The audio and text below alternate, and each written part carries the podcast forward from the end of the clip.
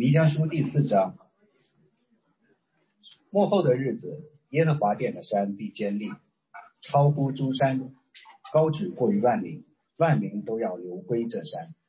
必有许多国的民前往说：“来吧，我们登耶和华的山，奔雅各神的殿。主必将他的道教训我们，我们也要行他的路。因为训诲必出于西安，耶和华的言语必出于耶路撒耶路撒冷。他必在多国的民中施行审判，为远方强盛的国断定是非。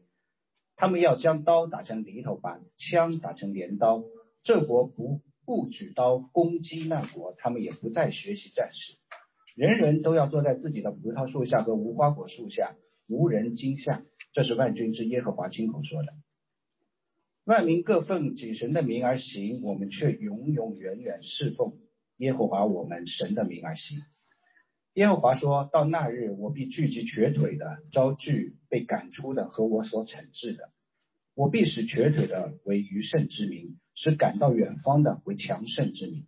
耶和华要在西安山作王，治理他们，从今直到永远。你这羊群的高台，西安城呢的山呐，从前的权柄就是耶路撒冷民的国权，必归于你。现在你为何大声哭嚎呢？疼痛抓住你，仿佛惨难的妇人，是因你中间没有君王吗？你的谋士灭亡了吗？西安的民啊，你要疼痛取劳，仿佛惨难的妇人，因为你必从城里出来，住在田野，到巴比伦去，在那里要门解救，在那里耶和华必救赎你，脱离仇敌的手。现在有许多国的民聚集攻击你，说愿西安被玷污，愿我们亲眼所看见他遭报。他们却不知道耶和华的意念，也不明白他的筹划。他聚集他们，好像把河捆聚到河场一样。西安的民呐，起来踹鼓吧！我必使你的脚成为铁，使你的蹄成为铜。你必打碎多国的民，将他们的财献与耶和华，将他的货献于普天下的主。这是神的话。好，感谢上帝。各位弟兄姐妹来听福音的朋友，再一次欢迎你们来到上海城市生命教会参加我们今天的崇拜。今天能来到现场的都不容易，因为马路对面就是上海马拉松的终点，九千人的比赛导致我们楼下的路都封了，知道很多人在这里绕啊绕绕绕不出来，不仅给教会带来了很大麻烦，车也进不来，因为当中所许多的人都是一早拖儿带女坐着地铁过来的，一会儿离开教会也会成为问题，估计在地铁上你会闻到很多的汗味。今天的这场马拉松呢，也让我前所未有的对上海马拉松充满了复杂的情感。可能你们你们认识我的人不不一定认识很久，但是我第一次参加上海马拉松已经是十年前了，九年前，二零一一年，那是有三万人参赛，起点还是外滩，没有成绩的门槛，没有抽签。当发枪的时候，奏国歌的时候，我觉得突然像极了一场敬拜。叫上海国际马拉松，对吧？所以有万国、万民、万族、万方的人聚在一起。有个人在台上讲话，就像这样，然后有音乐响起，然后有彼此路上的同跑，有一块奖牌，只是会朽坏。事实上，那块奖牌还没有等朽坏，我已经找不到了。那时候我就在那一刻，我对神说：“主啊，我在这里求你差遣，不是为一块可朽坏的奖牌或者可丢掉的奖牌。”为那天上的冠冕，可能那是我的第一次，人生的第一次，我把它称为以赛亚书六章的时刻。而两年后的那次上海马拉松，二零一三年我又跑了，十二月一号星期天，然后我印了一件 T 恤衫，胸口写着“我跑为了上帝的荣耀”，背后呢印着希伯来书十二月一号嘛，希伯来书十二章一节。星期天我，然后呢，我甚至在一路上面，因为这件 T 恤衫，一路上有很多基督徒的跑者跟我打招呼。然后我说，如果你四个半小时之内能跑完的话，我们终点见，我们一起敬拜上帝。然后终点，我用希伯来书十二章一节讲了一篇道。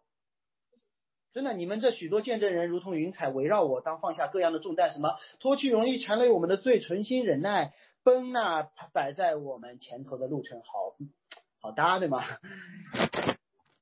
所以那年我什么事都干得出来，结果不料我干了这件事情之后。突然，我的行为一方面成为基督徒进入文化的美谈，同时也成为坚守主日教会里的异端。说你怎么礼拜天跑到外面去了？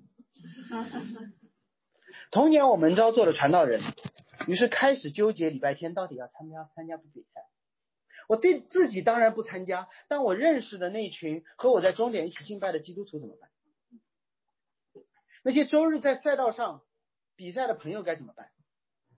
结果我一不小心在二零一三年掉进了一个关于林书豪弟兄周日参加 NBA 比赛是荣耀神还是得罪神的讨论。你可以想象那场讨论完全就是一场综合搏击赛，撕的血淋淋的。在过去的两个月当中，我参加了好几场周六的比赛，在赛道上认识了许多新朋友。而当我邀请他们来教会的时候，他们通常说：“哎呀，礼拜天有比赛。”这时我到底应该对他们说什么？我是直接引用圣经说：“手扶着离向后看，不配进神的国。”这话我没有先说出口，但是我真的心中暗暗吐槽：上海这么大的城市，就不能学学波士顿，把马拉松比赛放在星期一吗？那些高水平而有资格参赛的基督徒，为什么不放弃周日的比赛，做一个更好的见证呢？这篇讲道讲完之后，我的朋友圈还会有很多人晒着这个马路对面拿着挂着咬着奖牌的照片。我在想，我到底要不要给他们点赞呢？不止我有这样的想法，犹太时期弥迦时期的犹大国，每一个人都有这样的想法。为什么？因为犹大的南国，如果你熟悉旧约圣经，不熟悉我后面会慢慢解释。他们拥有圣殿，他们拥有祭司，他们拥有大卫的后裔做王，他们规规矩矩的献祭，这样他们似乎就比北方的十个王国、十个支派更加的保守，这样他们就比一切的外邦更加的天选。撒玛利亚那群人，虽然你和我们同为雅各的子孙，但你们去了北方。你们跟我没有在一起，对不起，神国里面没有你们这样的人。亚述、巴比伦，听听你们这些名字，和亚伯拉罕、以撒、雅各有什么关系？没有关系，对不起，神国里面没有你们这样的人。你们这样的外族，我们看都不想看。而我们这群犹太人呢？我们有血统，有律法，有圣殿，有割礼，有那三个大卫的后裔做王。现在只是暂时和撒玛利亚分庭，暂时被周围的列国包围。总有一天，我们一定会按照上帝的应许，君临天下。你知道吗？每一个守主日的基督徒，尤其像我这种，看到很多不守主日的基督徒，我们都会有这样的优越感。我们会觉得说你怎么这样？就像犹太，他们会觉得北国怎么这样，外邦怎么这样？我不是说守主日是错的，我不是说犹大他们去圣殿敬拜、进食、祷告、献祭是错的。但常常我们会混淆我的国和神的国之间的界限。当我只关心周日是否跑马拉松和基督徒的得救有关的时候，我是在真正的神国的边界上立了一块属于我的界碑。而在旧约时代，涉及到哪一天守节期，成为了一块南国犹大的界碑，在哪里敬拜神，成为了又一块界碑。新约时代是关于要不要行割礼，后来就成了基督徒能不能吃血，此时此刻能不能行神迹，能不能说方言，姐妹能不能讲道，洗礼用多少的水，教会用什么样的制度？你在教会里面待久一点，会发现这个清单可以无休止的写下去，画出了一条细细的红线，把人分为保守的，不是不保守的，和不属于神的国的。我们会说我是保守的，但那一群是不保守的。不，我们当我们看到和我不一样的。我们甚至可能贴上一块不属于神的国的标签，久而久之，这些非核心的问题被我们倾向于用对和错来区分。久而久之，我们就在神国的基础上立了许许多多自己的界界界界碑。这不是神国开疆拓土，这是我们自己划定疆域。这不是神国的降临，这是我们自己建立。我们的帝国，南北国彼此不同，但他们曾经是以色列的一家亲，但此时相互隔绝，相互定罪，相互为仇敌，相互各自以上帝之名来建立自己的帝国。他们恨不得在十诫的板上面刻出出自西安山，加在耶路撒冷这样的话，这才是上帝审判他们的原因。上帝审判他们不是因为他们不好好的敬拜，而是因为他们自己敬拜，于是定了全天下的罪。如果说由弥迦书一到三章是关于审判的信息，有人跟我说啊，听了好丧啊，好难受啊。那么第四章是让犹大国看到神国重建的盼望，但依旧会很丧，因为上帝重建他的国度势必要冒犯我们自己对自己国度的期待。神国的边界要打破我们的边界，神国的降临要颠覆我们的期待，神国来到的方式要用我们参与其中。这是今天经文要告诉我们的三个方面：到底谁属于神的国？不是我们想的那样，到底神要如何建立他的国？不是我们期待的那样，而真正属于神国的人要参与全过程。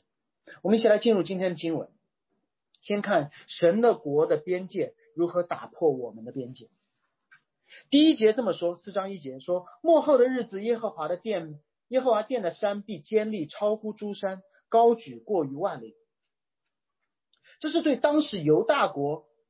的一个巨大的安慰，你知道吗？因为犹大他们坚守信仰，在耶稣的时代，他们都在问说，到底在犹太聚会还是在撒玛利亚聚会？他们说，你看，我们是在耶路撒冷聚会的，我们这群保守的基督徒，我们保守的犹太人，我们被我们的同胞抛弃了，我们被外邦围攻了，但是我们紧握大卫所得到的那个应许，就是你家你的国必永远坚立，你的国位永远坚定，直到永远。我们现在还有犹大的王，由大卫的后裔做王呢。他们相信，总有一天他们会参与那位王的君临天下。而先知说的说，没错，你们的期待是对的，但是不是现在，是幕后的日子。弥迦的潜台词是什么？是上帝的国要降临的，但是不是通过你们现在以为的方式，不是通过约坦，不是通过亚哈斯，不是通过西西家。而是在另外一个一个时候，政治、经济、文化，甚至宗教的复兴，是亚述帝国降临的方式，不是神国降临的方式，不是靠一个地上的君王，不是现在。中国的基督徒希望中南海里面有人信主，美国的基督徒希望他们有一个基督徒的总统，但是弥迦说不不不，不是现在，不是现在。不要期待雅哈斯，不要期待西西家，不要期待约坦，这不是神国降临的方式。接下来的描述会让南国的犹大极度的不适，你知道吗？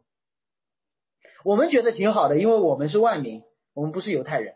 但是这句话对犹太人说的，说万民要流归这山，许多国的民前往，说来吧，我们登耶和华的山，奔雅各神的殿。犹太人说，等一下，等一下。犹太人的这座山怎么可以是万民的？难道不应该是我们这群根正苗红的犹太人的吗？耶和华的山对于犹太人来说就是西奈山，是上帝把律法颁布给出埃及的以色列人的，好让他们建立上帝的国度。犹太人说：“怎么可以外面来登这个山？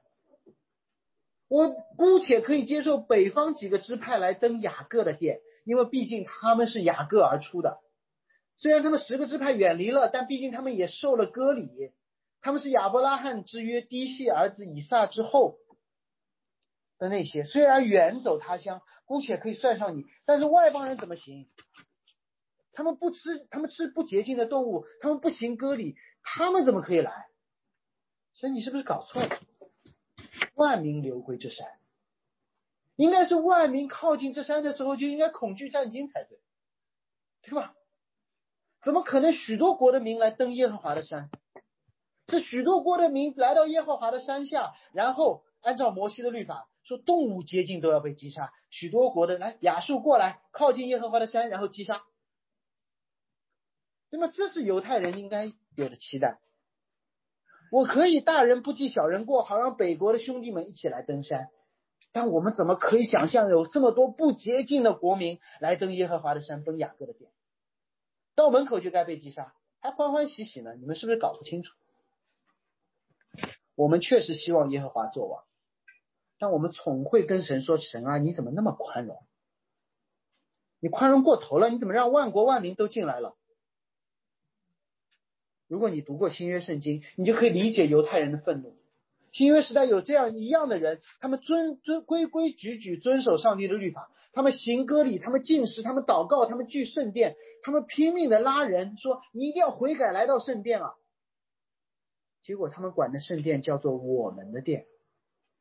结果当他们有一群人看到有一个叫耶稣的人，这个人居然和罪人一起吃饭，和税吏一起吃饭，和妓女一起吃饭，他们就受不了了。他说：“这些人怎么配？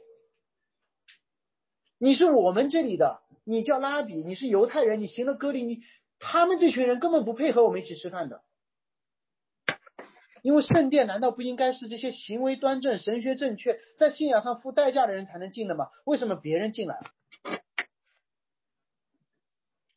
想一想，你不希望教会里面碰到谁？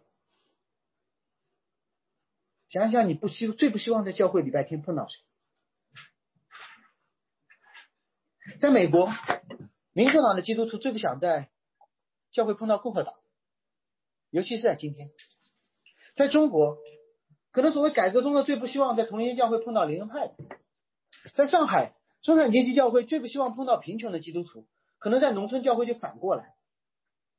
贫穷的基督徒最不希望有人开车来教会。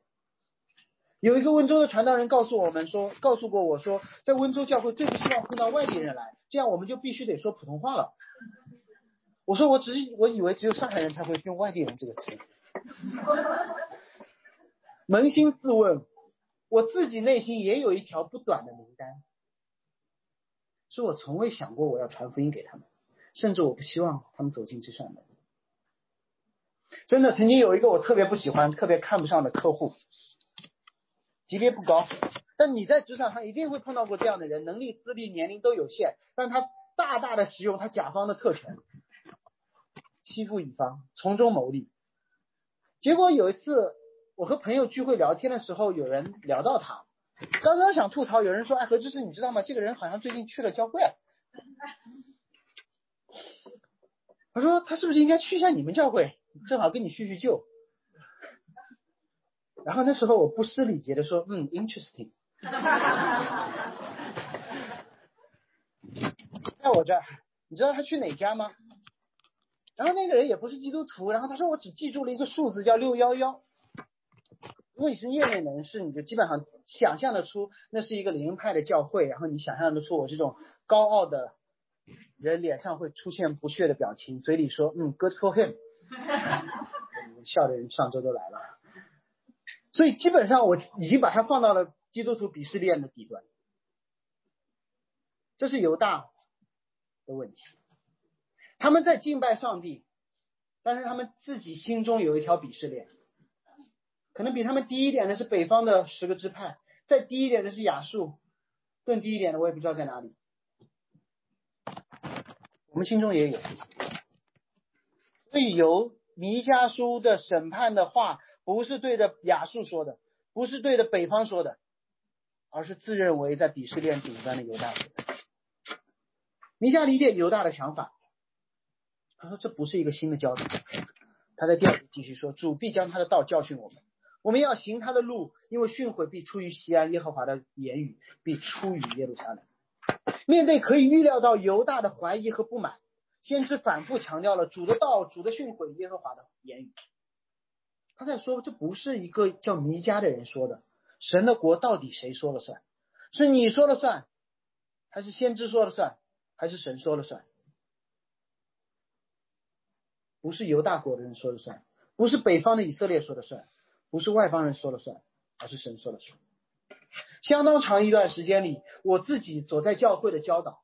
是告诉我说，旧约当中的信徒叫犹太人，他们遵守律法；新约当中的信徒是所有人，他们通过信耶稣得救。真的吗？你知道吗？南国的犹太人真的希望这这个教导是真的，这样他们行割礼做犹太人就可以得救了。法利赛人希望这是真的，所以当上帝进入他们中间带税吏、妓女、外邦人信主的时候，他们就受不了了。他说：“那我算什么？”然而主的道、上帝的训诲、耶和华的言语，从来没有这么说过。从新约到旧约，从旧约到新约，从来没有说过犹太人是靠割礼得救的，从来没有说过神国里面只有犹太人，因为只有犹太支派得救的话，那亚伯拉罕得不得救？以赛雅各这十二个支派之前的列祖得不得救？如果只靠割礼的割礼才能够得救的话，那么献祭给神的亚伯，他没有受割礼，他得不得救？与神同行的以诺，他没有受割礼，他得不得救？建造方舟救全家的挪亚，他得不得救？他们都没有割礼，他们也不是称为犹太人。不要觉得我是在强词夺理，希伯来书的作者就是这么说的，因为以色列人无法接受耶稣，你是犹大的后裔，但是你不是祭司啊。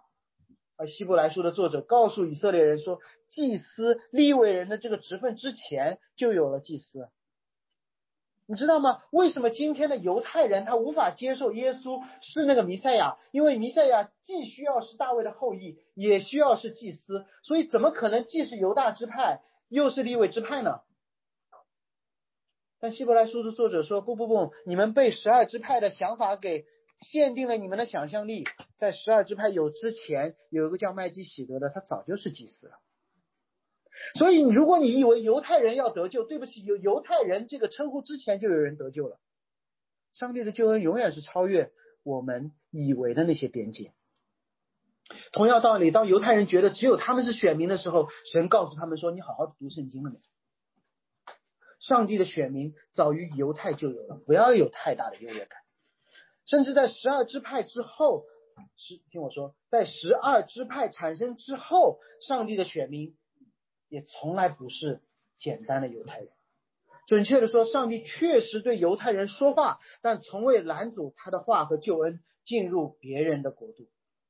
我举一个今天例子，你们可以理解，就好像新冠病毒的疫苗，如果在美国或者在中国被研发出来，说明书上面要么是英文，要么是中文。但这药这疫苗可以给所有国家的人使用，不仅仅是免费领取，上帝还会告诉那首先领受恩典的犹太人，你要成为万国的祝福。你们会翻译成把中文翻成英文的，翻成德文的，翻成法文的，你们去翻译，好让其他语言的人能够一样因此得祝福。犹太人都称亚伯拉罕为父。但他们只记得亚伯拉罕之约的上半段，叫我必叫你成为大国，必赐你赐福给你，要你的名称为大。所有的犹太人只记得上半段，看到这段就欢喜的不得了，而且他们刻意的忘记下半段。下半段亚伯拉罕之约的下半段是什么？他说：“你也要叫别人得福，地上的万族都要因你得福。”你知道律法主义者最厉害的地方在哪里？他们对律法熟悉到一个地步，他们可以选择自己喜欢的那部分。犹大国，他记得亚伯拉罕是我的祖先，上帝要赐福给我们，让我们的国为大。但他们忘记亚伯拉罕这个词的名字叫多国的父。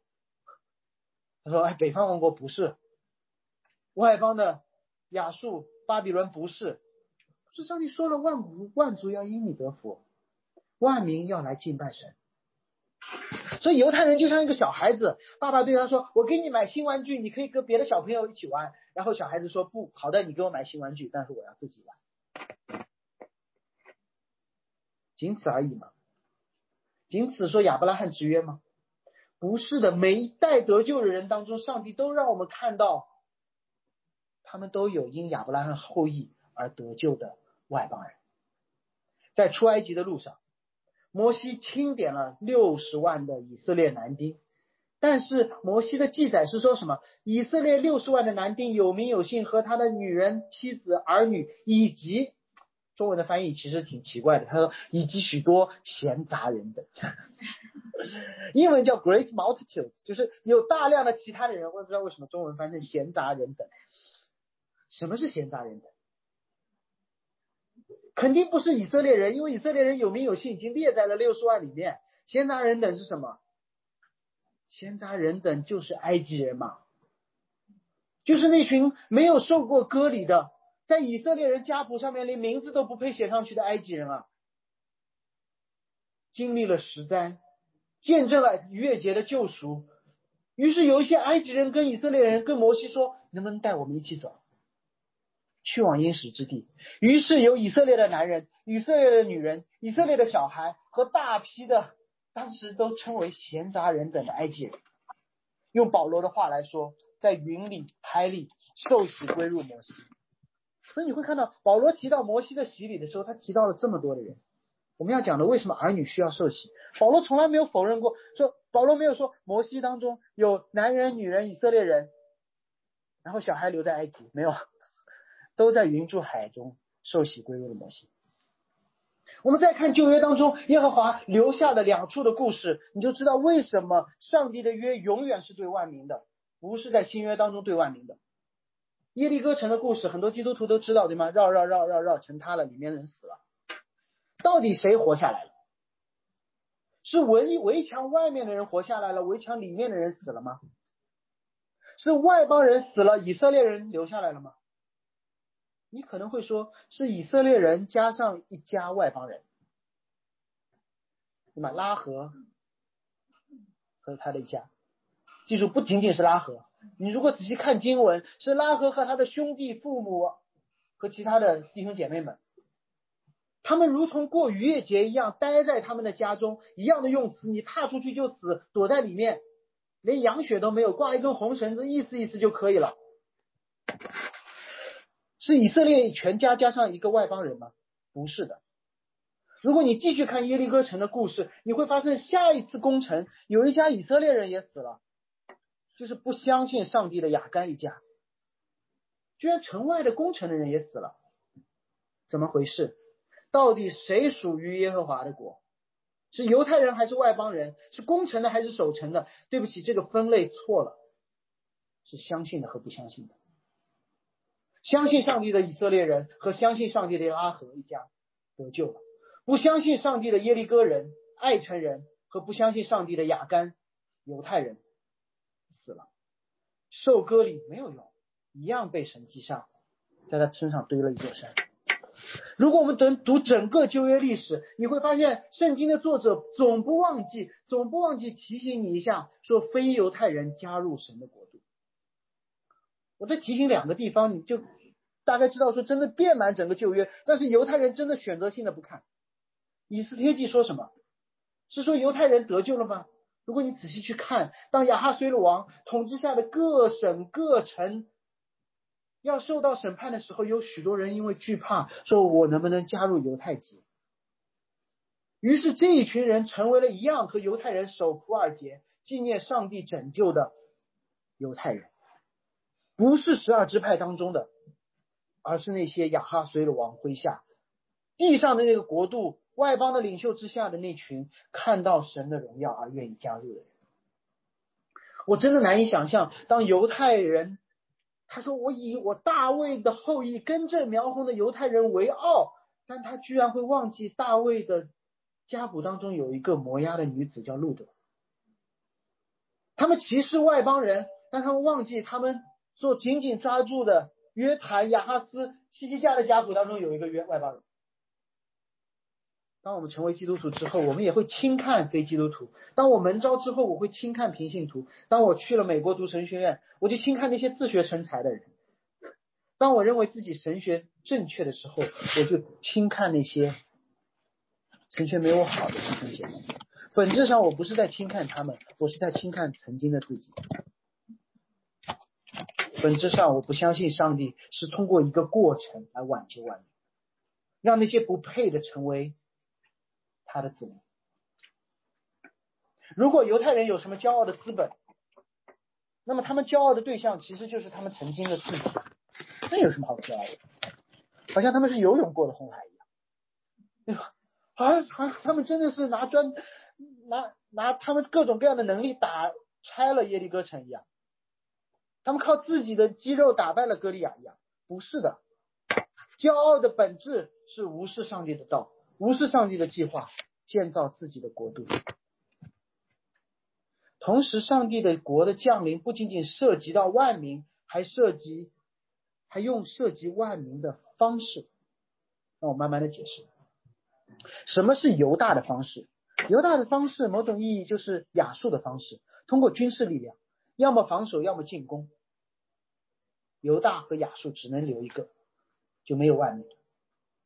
而弥迦却给出了一个特殊的方式，他说：“神必在多国当中施行审判。”当我们想到审判的时候，就是犹大审判北国，十二支派审判外邦，对吗？他但是弥迦的方式是说，远方强盛的国断定是非，他要把刀打成犁头，把枪打成犁刀。这国不举国举刀攻击那国，他们不再学习战士。他说：“我审判的方式是让你们再也没有能力彼此审判。我审判的方式是缴了所有地上列国的械。你知道吗？这句话很著名，著名到一个地步。弥迦写了，以赛亚也写，以赛亚写了，联合国总部的门口也写。上帝不仅仅要化干戈为玉帛，而是化干戈为可持续发展的农耕工具。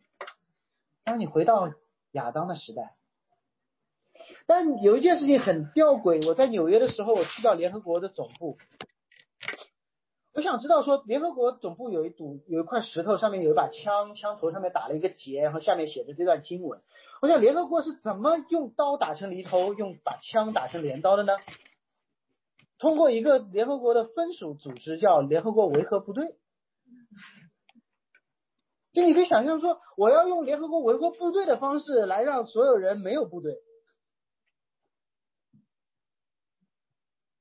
真的可以解决吗？真的可以用用使用刀剑的方式来终止刀剑吗？但似乎我们又没有别的办法。到底怎样才可以达到第四节说人人坐在自己葡萄树下、无花果树下，无人惊吓？大家总算放心了。凭你对罪人的了解，可能吗？电影当中有一个著名的桥段叫墨墨西哥僵局，对吗？就是三个或者以上的人互相拿枪指着彼此，然后大家说：“我不会开枪的，你先把步枪放下。”大家都在怀疑对方，哪怕我带着善意，我还要怀疑对方是不是怀疑我带着恶意。我重新说一下，我带着善意，但是我还要怀疑对方是不是会怀疑我带着恶意。然后对方可能也带着善意，但是他要怀疑我是不是带着恶意。即便你自己没有恶意，但是这样的怀疑会不断的绕啊绕啊绕，就像全球的核裁军一样，一旦动用武力的威胁，一旦有一点点的威胁，大家可以慢慢的减，慢慢的减。但是我告诉你，我相信在有生之年，若不是上帝特殊的介入，我不可能看到任何一个拥有核武器的国家裁掉自己最后那一颗核弹。因为当你裁掉最后一颗核弹的时候，你就赤裸裸的把自己放在其他拥有最后一颗核弹的。国家的手中，说不定还藏了一颗。就我们我们的想象力仅限于说，我们觉得我们武力越强大越有安全感，所以战狼才会火嘛。但真的吗？真的是我们武力越强大更有安全感吗？这让我想到去年我刚刚回国的时候，我女儿问了一个问题，真的把我问倒了。因为我们在美国生活了四年，我女儿被美帝国主义洗脑，说美国最安全，中国最危险。然后我就开始反洗脑，我告诉他说：“中国是中国很大，我不骗你，有些地方不安全，但是上海是中国最安全的地方。”结果回国第一周，我女儿终于忍不住，忍不住问我：“爸爸，上海到底安全不安全？你就告诉我。”我说：“当然安全。”说：“那你为什么一路上叫我小心、小心、小心？”我说：“对，车多嘛，但上海总体来说还是很安全。”然后他说：“为什么从机场到地铁全是这么多安检？”我真的被问住了，你知道吗？我真的被问住了。如果一个完全安全的地方，我们就不需要这些 检查了吗？所以你觉得在新冠病毒的阴影之下，中国安全吗？你会觉得中国很安全？那如果安全，为什么机场还有这么多人加班？我们还是关心那个数字，哪怕是有数字增长，我们还要关心是内部的还是外部输入的。真正的安全是不再有病毒，真正的安全是不再有刀剑，真正的安全是不再有死死亡和罪的威胁。朋友去上厕所不要担心，安逸的享受。亚当犯罪之前的生活，这是政治安全，不是保护外国不入侵，而是没有任何一个国会攻打彼此，不是美国再度伟大，不是中国引来伟大的复兴，这两件事情必定通过不同形式的战争而带来，甚至我告诉你，当你听到中国要带来伟大复兴。然后听到对面一个国家要再来伟大的时候，你会越来越没有安全感，对吗？你会害怕，害怕战事升级怎么办？哪怕我们是赢的这一方，我们也会付上极重的代价。安全不是南国灭掉北国，不是以色列灭掉外邦，是神国的降临，帮助万国灭掉死亡。神国的子民是人人，神国的建立不是通过常规的武力。而是通过缴了死亡的血。以色列人这时候一定会问说：“那我们有什么特别之处吗？对吧？”基督徒也会问说：“那早信主、晚信主有什么特别之处吗？传道人和平信徒有什么特别不一样的地方吗？”上帝说有，但不是我们期待的。这是我们要说的第二点：神的国的降临对于选民来说，也要打破我们的期待。第六、第七节说，耶和华说到那日，我必招聚瘸腿的，招聚被赶出的和我所惩治的，我必使瘸腿的为剩余之民，使赶到远方的为强盛之民。耶和华要在西安做王，治理他们从今直到永远。当我们问我们总有什么特别之处吗？这个问题的背后是什么？说我至少早一点来教会。我对圣经更加熟悉一点，我能力更好一点，我表现出来的品格更好一点，我后天更加努力过了。要么在我关键时刻做过一个重要的决定，这样我都成为上帝选民了，我是不是很特别？那尼加要告诉有这样想法的人说：不是，不是。上帝要招聚的，不是能力强的，不是更努力的，不是品格好的，甚至不是更早一点做出那些决定的。是瘸腿的赶出的，甚至被神惩治的。偏偏强盛之民，偏偏我们觉得自己不错，拍拍肩膀说可以的。这些人却可能不在西安，在远方。什么是瘸腿的被赶出的、被惩治的？到底指什么？弥迦这里指的不是一类人，首先指的是一个人。这很特别，这是今天的一个解经非常重要的地方。刚刚提过的，大家要去谁的店敬拜？还记得吗？大家要去谁的店敬拜？是去雅各的店敬拜。为什么这么说？说是一个人，我已经暗示了是雅各，因为弥迦两次的用到一个特殊的词，中文看不出来，叫瘸腿的。我们以为这是一个常见的词，但是这个对不起是一个专有名词。其他的地方，如果你用中文查瘸腿，你会在以赛亚书在各个地方查到生命记里面，瘸腿的不能进神的国，对吧？瘸腿的羊不能被献作祭。以赛亚说瘸腿的你要等等被上帝医治，重新站起来。但所有的这个不是这里所指的瘸腿的，这个瘸腿的你用未读圣经查一下，此前只出现过一次，这是一个专有名词，出现在哪里？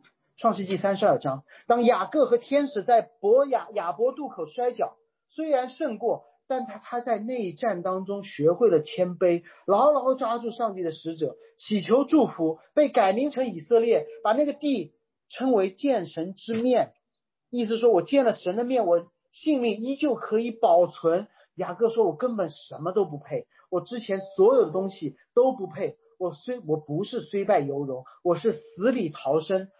创世纪三十二章三十一节说，日头刚出来的时候，雅各经过比努以勒，他的大腿就瘸了。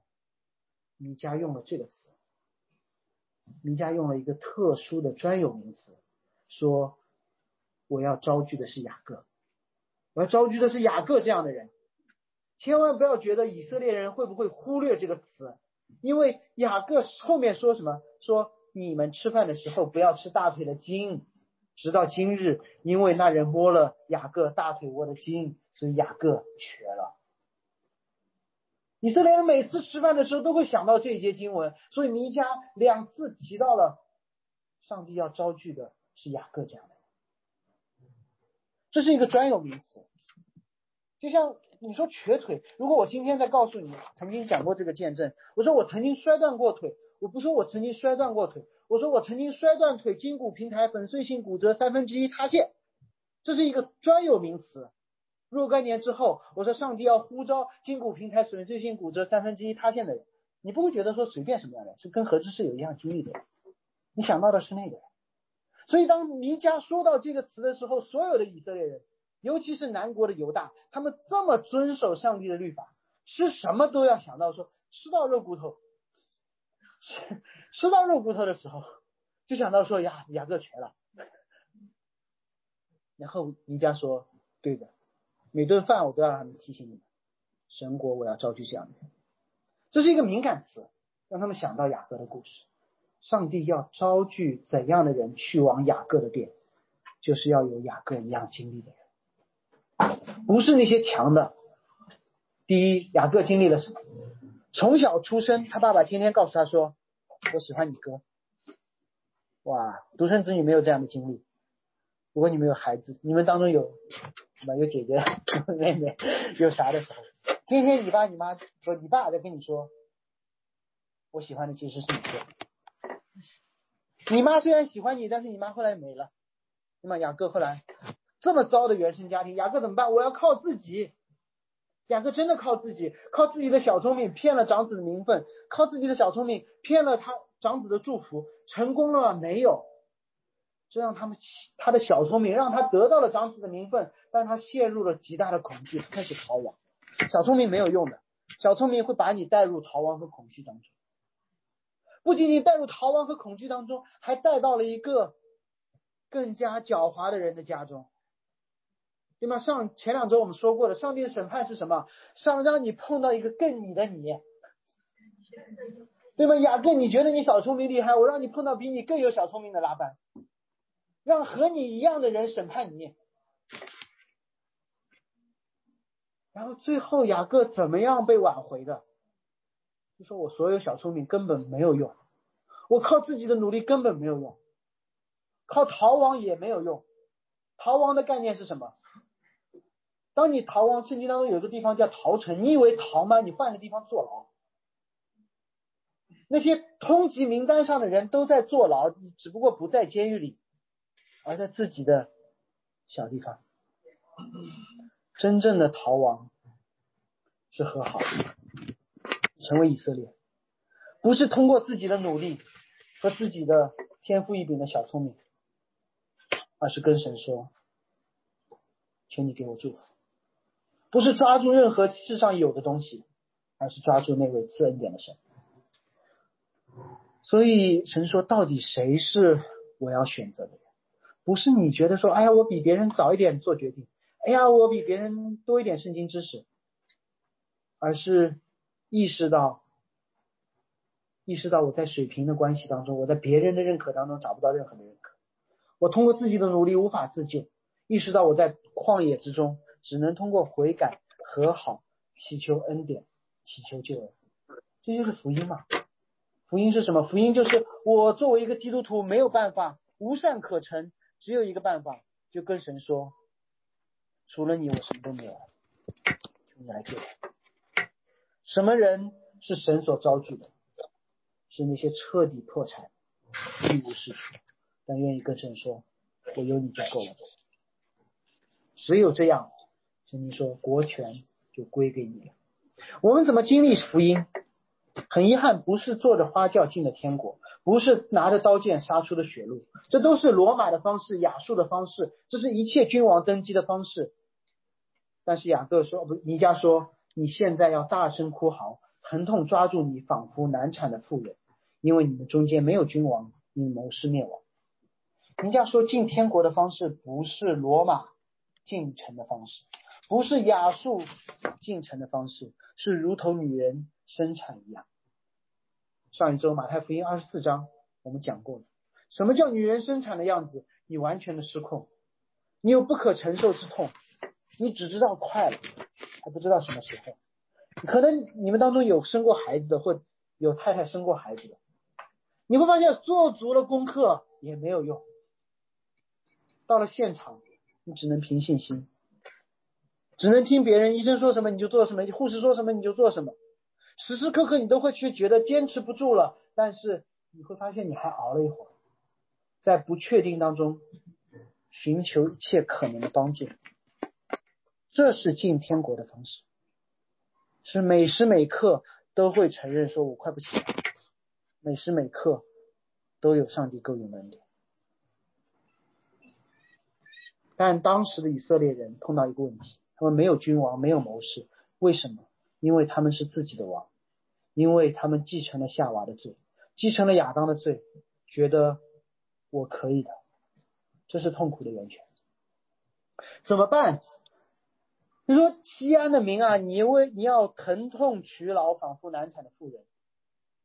但是他说了，先知说了一个盼望，他说因为。上帝为什么让我们经历这个苦难？因为你必从城里出来，住在田野，到巴比伦去，在那里蒙解救，在那里耶和华必救赎你，脱离仇敌的手。神说：如果你要得救，那就按照我的方式；如果你要生孩子，对不起，你不可避免生产之苦，但是你必将欢喜快乐。你要离开让你觉得安稳的那个城，你要去往田野。上一章说过了，田野不是有风光的地方，而是要成为乱世港的地方。你要去往巴比伦，掳到外邦。说白了，当你要进入天国的时候，你要经历苦难。当你经历苦难的时候，你在那里蒙解救。犹大的问题是：当我们一切安好，为什么要让其他人和我们一起分享神的国度？上帝的回答是什么？说：第一，你不会一切安好，对吗？神已经通过另外一位先知对当时一切安好的西西家王说：“你不会一切安好的，你会被掳巴比伦，你的儿子们会成为太监，你不会一切安好，所以你才能知道耶和华是谁。当你一切安好的时候，你会觉得说我才我我知道我是谁。只是说不，我要让你进入旷野，进入巴比伦，好让你知道耶和华是谁。圣经从来不避讳苦难，圣经解释苦难，并且解决苦难。”如果你认识多一点的基督徒，听他们的故事，你会发现许多人在经历苦难之后接受了福音。我们中间的孩子们早晚他们会他们的信仰会从一个继承父母的信仰变成变成真实的经历的信仰，而这经历多半是苦难。许多人会解释说，因为人无法解释苦难，所以找到了上帝。我愿意用一个圣经的方式，另外一个角度来诠释这个问题。上帝不是苦难的出路，上帝是苦难的作者。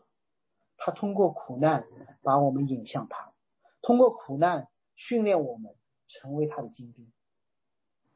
到处有一块牌子：小心触电，小心崴脚，小心打滑。这所有的苦难，我们总会走出去试一下嘛？哎呀，触一下电，哎呀，保罗，对吧？不是触一下电。耶稣对保罗说的。你用脚踢刺是难的，为什么？因为那里有边界，那里有苦难，你不愿意相信上帝，不愿意跟随上帝，就让你知道边上是难的。不是在苦难在左边，上帝在右边，选一个，而是苦难在下边，上帝在上边，所有人都要经历苦难，而上帝解释苦难的意义，使用苦难带我们到出路，最后给予人苦难当中的人。一个美好的归宿。说到从城里出来，到旷野，到巴比伦，门解救这一系列的用词，旧约的读者免不了想到，上帝在以色列人还在埃及的时候，带他们出了埃及，经过旷野，进入巴比伦。我们用出埃及为例，让我们想一下，上帝是怎样把人带入他的国度。上帝是时空的作者、创造者。如果我是上帝，直接弄一个虫洞，你知道虫洞的吗？然后埃及一步就到了巴比伦，啊，不不不，到了迦南，没有。上帝说：“我让你们在埃及待会儿，让你们对埃及彻底的绝望。让你知道，在埃及，你靠自己的努力只会带来带来法老更大的逼迫。让你们知道，在埃及，你们会唱说：这世界非我家。”如果你今天还在努力，说明你相信还有个更好的世界。但如果你再努力，你会发现说这个世界不会好了。这时候神说：“我准备好要带你出去了。”但是上帝没有把以色列人直接带到应许之地，把他们带到旷野，跟埃及不一样。埃及有什么？埃及有尼罗河，埃及有砖，对吗？他们做砖、造城、造金字塔。埃及有河，有灌溉系统，这是这是在旷野没有的。上帝把他们带出埃及，进入旷野。好让他们遇见一样东西，那个东西叫磐石。因为在埃及你不需要磐石的，你可以用草糊的泥自己做砖。埃及你有尼罗河水可以吃喝，结果大家的倚靠就成了自己的动手能力和现有的供水系统。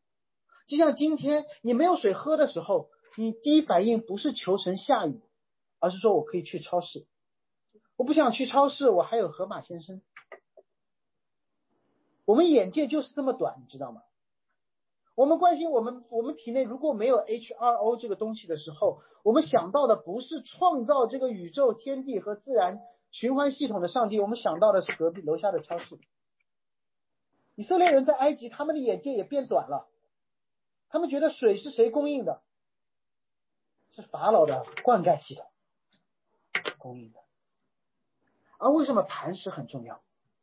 因为当以色列人进入旷野之后，他们碰到的第一个问题就是没有水喝，而神给他们看到了，不仅仅看到了苦水变甜，还看到了磐石。我以前不知道，但是石头首先在埃及，在整个以色列的律法当中是代表上帝立约的方式。如果你有一块碑，你上面刻上你自己的名字，说明这块地是你的；如果什么都不刻，律法当中说有一块石头上面什么工具都不可动，说明什么？这叫鬼斧神工，这是神的。所以山为什么我们要按照山来立约？因为那是上帝立约的工具。一块碑上面刻着何知士的名字，这是我立约的工具。所以神说我给你在旷野一块磐石。另外，磐石的重要性在旷野异乎寻常，因为天上降雨，白天早晨的露珠在旷野沙地上面是无法留存的，在石头上面可以。所以，当以色列人在旷野当中看到磐石的时候，他们会知道说，这是一块小小的绿洲，上面可能有水。在太阳暴晒之下，磐石边上是有阴凉之处的。所以，磐石不仅仅是上帝的界碑，上磐石还是让旷野当中渴了的人可以饮水的绿洲，可以让人躲过太阳审判的阴影面。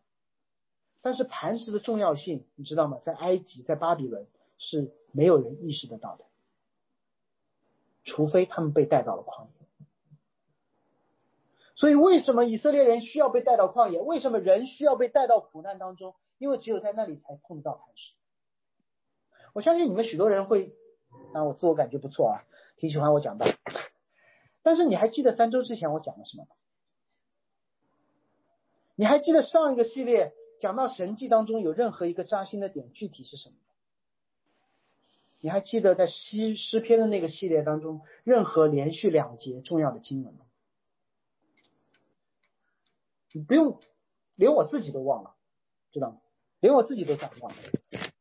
那你知道吗？你最后会记得的那些神的话，是在苦难当中曾经安慰过你的那些经文。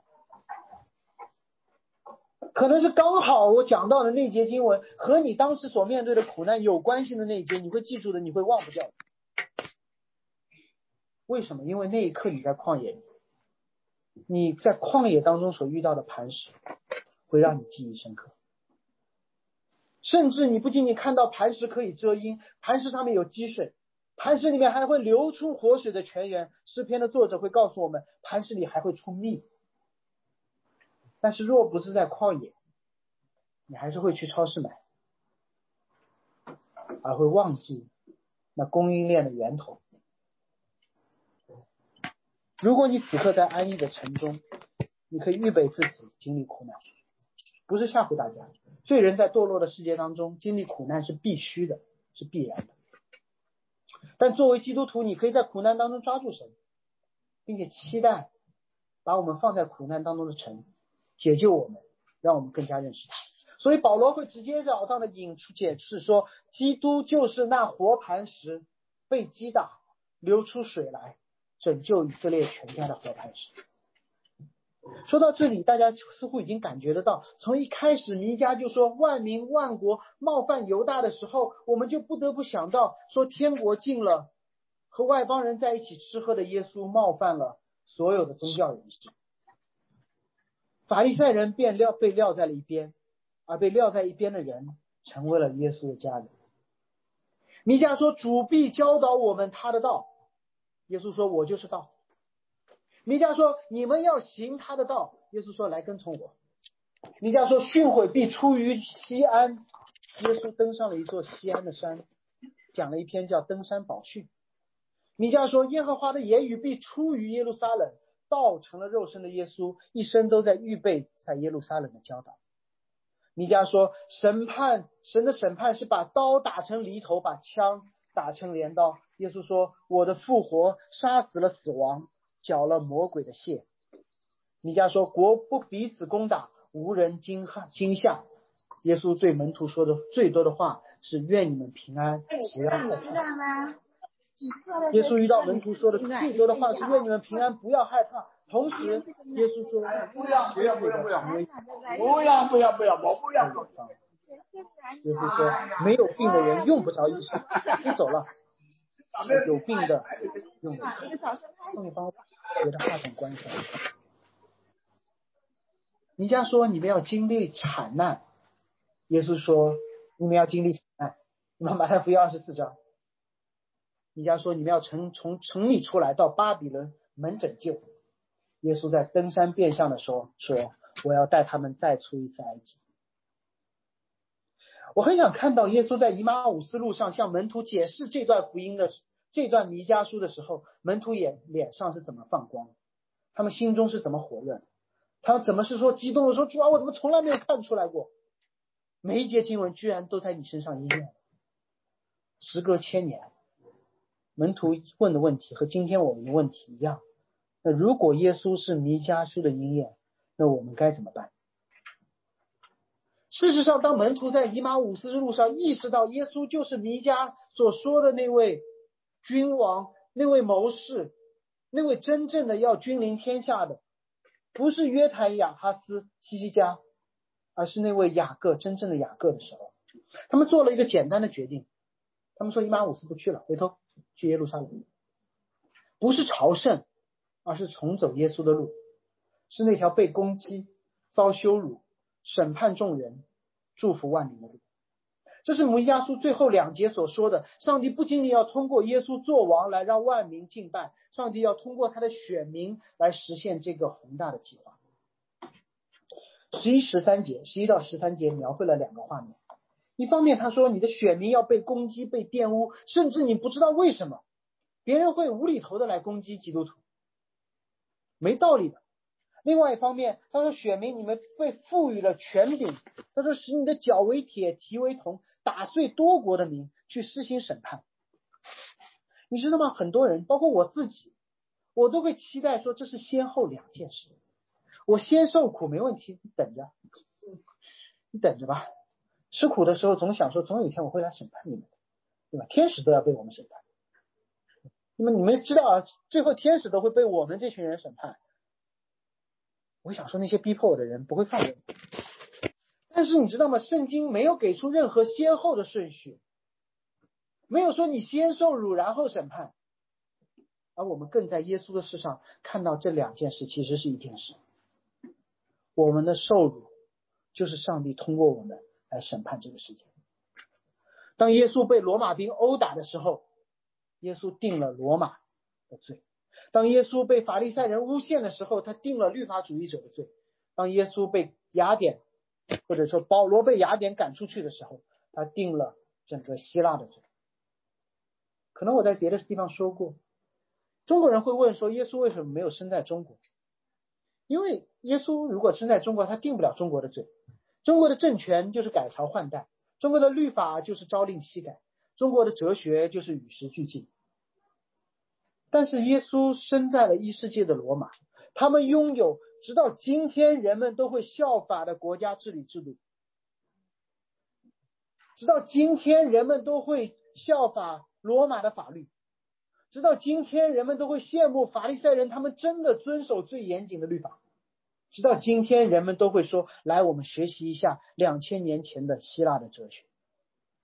为什么耶稣要活在公元一世纪？因为那一世纪有最好的政体、最好的律法、最好的宗教、最好的文化，而耶稣的受辱，把最好的制度钉上十字架，把最好的律法钉上十字架，把最好的宗教钉上十字架，把最好的。”哲学也钉上十字架，就是你们认为这最好的一套体系，你们杀死了一个最好的人，一个艺人。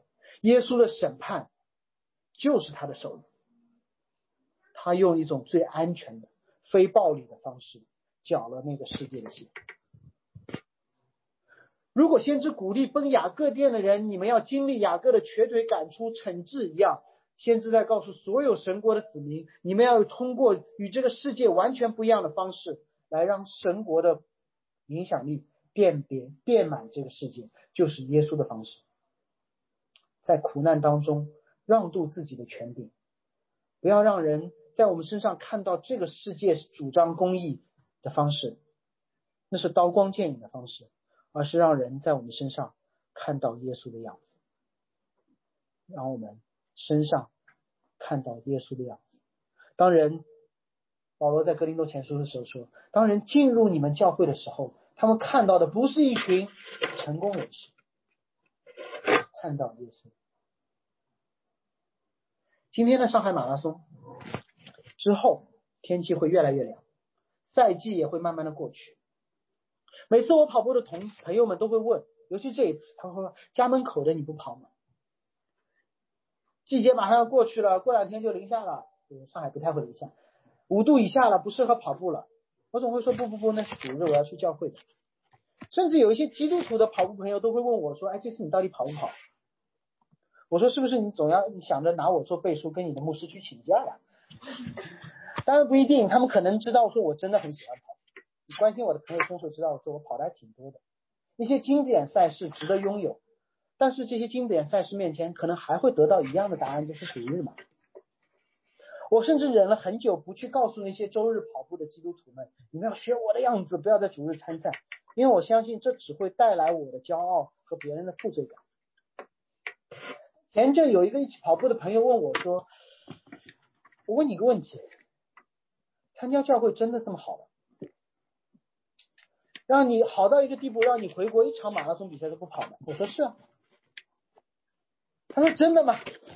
我说：“真的。”他说：“那这个赛季跑完之后，我能来你们教会看看吗？”我说：“可以。”他说：“我万一来了教会不想走了怎么办？”我说：“好的无比。”我说：“你不要担心，放弃什么？就像曾经你喜欢跑公路，但是当你跑上越野跑的时候，你开始调整你公路赛的日程。如果你后面爱上了铁人三项，你开始调整单纯跑步的计划。当一天如果你爱上基督，你可以自由的安排你的时间。